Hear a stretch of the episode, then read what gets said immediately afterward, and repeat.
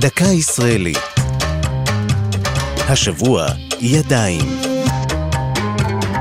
והפעם יד ושם.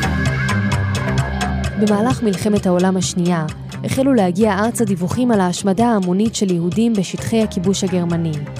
מרדכי שנהבי, חבר קיבוץ משמר העמק, טרם עמד על ממדי האסון כשהחל לגבש כבר ב-1942 רעיון להקים רשות שתנציח את הקורבנות ואת הלוחמים היהודיים בזמן השואה.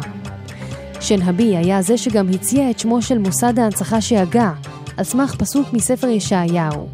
ונתתי להם בביתי ובחומותיי יד ושם, טוב מבנים ומבנות, שם עולם אתן לו אשר לא יכרת. יד ושם הוקם בתום המלחמה כמוסד לרישום ולהנצחה של הקורבנות היהודיים בשואה, של הקהילות והמוסדות שעבדו, וכן של לוחמי המחתרות ואסירי המחנות.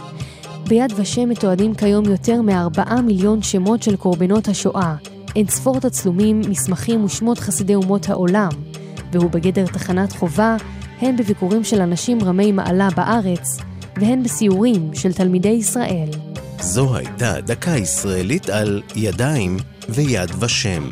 כתבה עופרי לוז. ייעוץ הפרופסור חניה בלונקה. מפיקה יעלי פוקס.